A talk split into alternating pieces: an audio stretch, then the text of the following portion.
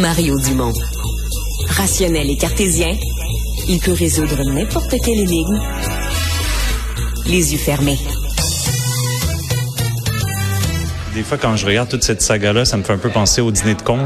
Euh, et tristement, euh, c'est la population de Québec qui semble y être conviée. Ce que vous venez d'entendre, c'est les propos, non pas d'un adversaire direct de François Legault, mais d'un député fédéral, le député libéral fédéral de Louis Hébert, Joël Lightbone, qui est avec nous. Monsieur Lightbone, bonjour. Bonjour, Monsieur Dumont. C'est une bonne image. Euh, racontez-nous un peu comment elle vous est venue. Comment vous voyez cette histoire du troisième lien et la façon dont le dossier est conduit par le gouvernement? Ah quand j'ai quand j'ai vu cette sortie-là hier, euh, c'était la première image qui m'est venue en tête, puis je me suis dit bon, je rentre au caucus euh, ce matin, euh, les journalistes me demandent ce que j'en pense, donc j'ai livré le fond de ma pensée parce que je crois que quand on regarde le, la chronologie de toute cette saga-là qui entoure le troisième lien, on a eu une campagne en 2018 où ça a été un des thèmes centraux mis de l'avant par la CAC. Ensuite, en 2022, à nouveau, en nous disant, tu sais, en nous regardant dans les yeux pour dire aux gens de Québec c'est ce qu'on va faire, c'est ce qu'on veut faire, euh, pour six mois après renier cet engagement-là en nous disant, bon, le transport, la réalité a changé, euh, les faits ont changé, les habitudes de transport ont changé, euh, ça ne se justifie plus, les coûts que ça représenterait ne se justifient plus. Et puis là, au lendemain d'une élection partielle, ressortir ça comme une sorte de, de mirage, je veux dire, c'est rien pour défaire le cynisme euh, que la population a pour la classe politique. Et euh, on espérerait, je pense que pour des projets aussi majeurs d'infrastructure, qu'il y ait un petit peu plus de réflexion, puis un petit peu plus de transparence. C'est qu'est-ce qui est visé? Est-ce que c'est euh, des gains dans les sondages? Est-ce que c'est des gains électoraux? Ou est-ce que c'est réellement une amélioration de la qualité de vie des gens de Québec, de son développement? Puis par rapport à l'enjeu sur le fond, moi qu'on soit pour ou contre le troisième lien, moi j'ai toujours été contre. Je pense que c'est un, projet qui ne se justifie pas, puis un investissement de fonds publics qui ne se justifie pas. Mais il y a des gens raisonnables qui pensent le contraire. C'est plus sur la manière que ça a été euh, fait. Je pense qu'il y, y, a un sentiment qui reste dans, dans, dans l'esprit de beaucoup de monde dans la région de Québec, certainement dans, dans mon comté. Euh, à l'effet qu'on nous a pas nécessairement tout hmm. dit à, l'aube de la dernière campagne électorale, avant la dernière campagne électorale, pendant la dernière campagne. Puis, je pense que ben, c'est ça qui est un goût amer. Pensez-vous que la dernière campagne s'est faite sur, une fausse représentation? Ben, je, je, je, je, suis pas dans le secret des dieux, mais euh, donc ça, je comprends les gens qui se questionnent. Ouais. Euh, qu'est-ce qui est euh, advenant parce que la population de Québec quand même là je, reviens à l'idée qu'il faut consulter la population. La population de Québec un sondage après l'autre depuis quand même plusieurs années semble souhaiter ce, ce projet là euh, comment on comme, comme posait la question François Legault ce matin au parti d'opposition, euh, comment on peut empêcher que si les citoyens le veulent, qu'ils l'expriment, les consulter, les écouter, on peut pas être contre ça. Qu'est-ce que vous répondez à ceux qui y vont de l'argument d'une volonté populaire assez clairement majoritaire? Ben, c'est, comprends très bien, je suis en politique depuis huit ans, que la volonté populaire est pour quelque chose dans l'avancement de n'importe quel projet.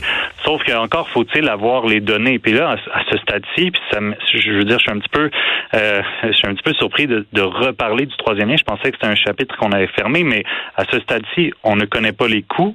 On sait que ça va être l'un des plus gros tunnels en circonférence au monde. On connaît la population qui est desservie. Puis on a le gouvernement qui, il y a, il y a une saison à peine, nous disait bon, ben ça se justifie pas avec euh, compte tenu du, du, changement des habitudes de transport de la population. C'est je veux dire, même s'il y a un appui fort du public, il faut que l'information soit connu et il faut que le public ait l'information pour prendre une décision éclairée. Puis cette information-là, on l'a pas. Euh, moi, si vous me dites, euh, est-ce que ça vaut la peine un troisième lien à 15 milliards euh, Non, c'est évident. Je pense qu'il y a beaucoup d'autres priorités. Madame Guilbault, on a fait la liste la semaine dernière à l'Assemblée nationale où 15 milliards pourraient être très bien investis au Québec. Là. Hmm. Mais on ne sait pas quels sont les coûts. Je lance un chiffre comme ça. Ce que j'ai entendu, c'était entre 10 et 20, mais on le sait pas. On n'a jamais eu les, ces chiffres-là, effectivement. Est-ce que c'est comme si tout à coup vous entrez dans un affrontement sur la patinoire québécoise? Est-ce que c'est ce qu'on doit lire ça dans le cadre de votre réflexion pour devenir peut-être chef du Parti libéral du Québec? Euh, pas du tout. Euh, c'est comme euh, citoyen de la région de Québec, élu de la région de Québec, et vous le savez parce qu'on s'est déjà parlé à d'autres reprises par le passé, mais c'est pas la première fois que je, livre mon avis sur des enjeux qui, touchent ma région. Puis j'ai pas l'intention d'arrêter, mais c'est pas indicateur d'une décision par rapport au Parti libéral du Québec. Ça c'est clair. Vous avez pas la langue de bois, c'est pour ça qu'on aime vous parler. Mais sur cette question là, mettons que si vous aviez à nous résumer l'état de votre réflexion, parce que c'est quand même quelque chose de majeur dans une vie. Vous êtes engagé sur la scène fédérale, l'idée de dire je ferai le saut à Québec, euh, je change de scène politique, ensuite ben, je deviens ou j'essaie de devenir chef d'un parti là, pour le meilleur et pour le pire. Euh, c'est une énorme décision euh, personnelle, un, énorme investissement personnel. Comment vous décririez, sans nous révéler de secret, mais l'état de votre réflexion à cette date aujourd'hui là? Ben, d'abord, les règles doivent sortir en octobre. Euh, on va avoir une meilleure idée aussi de l'échéancier, qui est, qui, est, qui est, important pour moi aussi. Mais je vous dirais que le, le principal dans ma réflexion, c'est de voir si je décide d'y aller, ce serait pourquoi et avec qui. Parce que c'est important en, politique de, de, sécuriser ces deux éléments-là. Euh, et ensuite, ben, c'est sûr que j'ai des discussions à avoir avec euh, mes proches parce que c'est pas, euh, comme vous le dites, c'est un, un immense engagement. Puis je pense qu'on c'est un secret pour personne que ça va être un immense défi pour le prochain chef du Parti libéral de rebâtir ce parti-là. Je pense que c'est un parti qui a, sa place dans la vie démocratique québécoise, que ce serait une perte qu'il continue de s'effriter. Euh, et j'espère, quoi qu'il advienne par rapport à une candidature éventuelle ou pas, j'espère qu'il y aura une, hmm. véritable course puis un débat qu'on n'aura pas le même genre de situation qu'on a connu euh, dans la dernière course à la chefferie, là où il y a eu un couronnement tout inutile. Vous dites pour faire quoi? Ça veut dire que vous devriez vous bâtir un programme, mais avec qui? Là? Donc ça, je vous comprends très bien. Il faut, on s'en va pas là tout seul. Il faut avoir des appuis, il faut avoir des alliés potentiels. Avez-vous eu des discussions déjà avec, par exemple, des membres du caucus ou des libéraux influents de la région de Québec ou d'ailleurs à ce sujet-là? Euh, oui, oui, j'en ai eu au courant de l'été, euh, puis j'ai l'intention de continuer à, en mhm. avoir, mais euh, je suis pas, je me lève pas comme Sarkozy quand on lui demandait s'il pensait à la présidence, disait j'y pense pas seulement en me rasant le matin, moi en, me levant le matin, je pense à ce que j'ai à faire pour bien représenter mon monde de Louis Hébert à Ottawa, pour porter des points de voix un peu, je pense qu'il est utile à l'intérieur du Parti libéral du Canada, je me sens très utile dans mon rôle actuel, donc c'est pas comme si j'étais en mode organisation en ce moment, c'est vraiment au stade la, réflexion. C'est juste que comme le processus s'étire, c'est une question qui revient depuis quand même un bout de temps. Je vous, euh, je vous pose la question parce que vous dites euh, il serait triste de voir cette grande institution là, euh, continuer à se, à, péricliter ou à se désagréger là, devant le public. Mm-hmm. et, si vous y réfléchissez, si vous y réfléchissez, c'est que vous considérez quand même avoir certaines capacités. Votre, votre réflexion n'est pas finie, mais si je vous demandais quelles sont selon vous les qualités que vous avez qui pourrait aider le Parti libéral ou les, les, les, angles par lesquels vous prendriez ça. Comment vous, vous pensez que vous pourriez aider le Parti libéral à partir dans l'autre direction, à partir sur la voie de la reconstruction?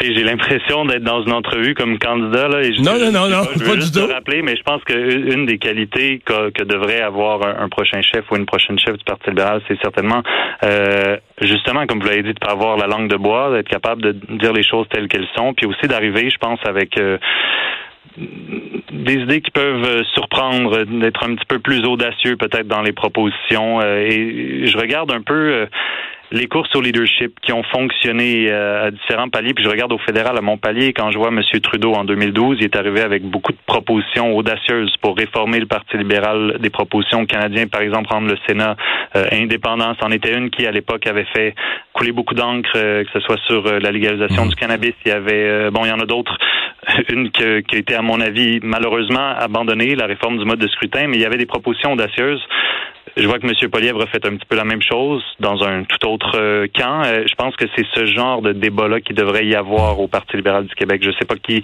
mhm. sera la meilleure personne pour le mener, euh, mais c'est ce genre de. Il faut, faut pas avoir peur justement de brasser un peu la cage parce que c'est un c'est d'un électrochoc dont le Parti libéral du Québec a besoin. Puis il y a du monde de grande qualité. Là, je vois Marois Risky entre autres est super impressionnante.